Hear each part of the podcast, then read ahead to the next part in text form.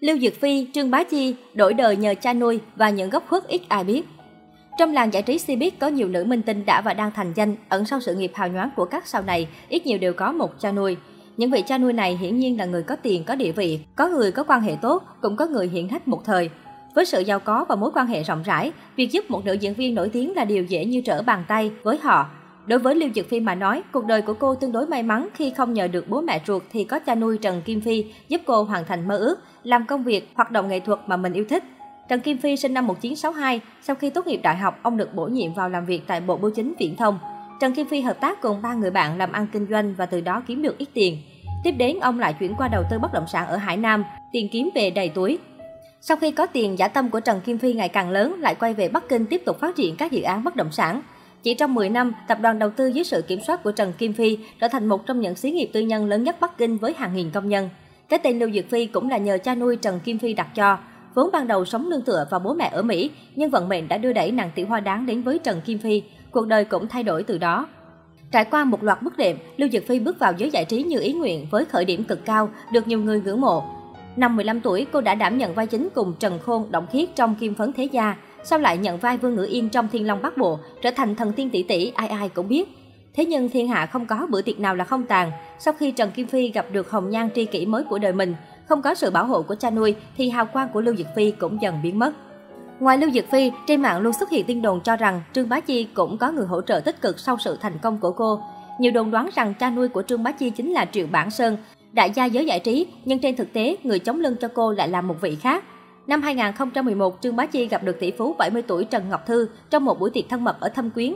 Cả hai đã chính thức trở thành cha nuôi con nuôi thông qua nghi thức đơn giản trên bàn cơm. Trương Bá Chi sở hữu nhan sắc nghịch thiên, lại thêm tính cách hào sản, miệng biết nói lời ngọt ngào nên nhanh chóng được cha nuôi Trần Ngọc Thư yêu thích.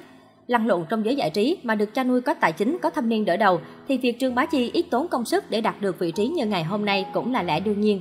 Trần Ngọc Thư từng thử đổi qua không ít nghề như làm giáo viên cấp 2, làm công nhân xây dựng ở Hồng Kông và sau đó khởi nghiệp kinh doanh. Những gì ông trải qua vô cùng phong phú. Trong 10 năm đã trở thành tỷ phú đồ mỹ nghệ với giá trị tài sản lên tới hàng ngàn tỷ đồng. Đáng nhắc tới là Trần Ngọc Thư còn là một người có học thức uyên thâm, cho ra đời nhiều tác phẩm nổi tiếng. Giờ đây, ông là Chủ tịch Hiệp hội Nghệ thuật Thư họa Trung Quốc, Chủ tịch Ủy ban đánh giá tác phẩm nghệ thuật Trung Quốc. Trương Bá Chi có thể nhận một bậc thầy như Trần Ngọc Thư làm cha nuôi, ánh mắt không tệ chút nào. Trái ngược với niềm vui mà Trương Bá Chi và Lưu Dực Phi có được khi được đại gia nâng đỡ, khán giả xứ Trung từng đau xót cho chân dài Trần Bảo Liên khi đem lòng yêu Hoàng Nhậm Trung. Ít ai biết rằng tuổi thơ của Trần Bảo Liên có phần cơ cực, dù là con một trong gia đình nhưng lại thiếu tình thương của cha từ nhỏ. Năm 12 tuổi, cô cùng mẹ di cư sang Hồng Kông. Nhờ ngoại hình bắt mắt, 15 tuổi đã vào giới người mẫu kiếm tiền. Nếu như không bước vào giới giải trí, có lẽ cuộc đời cô sẽ không dừng lại ở độ tuổi đẹp nhất, 29 tuổi, và nguyên nhân khởi nguồn cũng từ vị cha nuôi của cô, ông Hoàng Nhậm Trung. Hoàng Nhậm Trung được mệnh danh là Hoàng Đại Thiếu trên đảo, là một trong tứ đại thiếu gia thế hệ mới của Đài Loan, từng lọt vào danh sách những người Trung Quốc giàu nhất thế giới. Hoàng Nhậm Trung trời sinh phong lưu, là người kiêu ngạo. Cuộc đời ông thích nhất bốn thứ lớn chính là người đẹp, rượu ngon, xe sang và biệt thự. Một người như Trần Bảo Liên vậy mà đem lòng yêu Hoàng Nhậm Trung. Có lẽ từ ngày họ gặp nhau, nó đã bắt đầu cho một bi kịch. Trong cuộc tình này, Trần Bảo Liên chịu nhiều giày vò, mắc bệnh trầm cảm nghiêm trọng và quyết định nhảy lầu quyên sinh cuộc đời năm 29 tuổi cô để lại di thư dặn dò cho mẹ thay mình tạm biệt Hoàng Nhậm Trung. Có thể thấy, trước khi từ giả cuộc đời, Trần Bảo Liên vẫn nhớ mãi không quên người tình này. Sự ra đi của cô để lại nhiều nuối tiếc cho khán giả.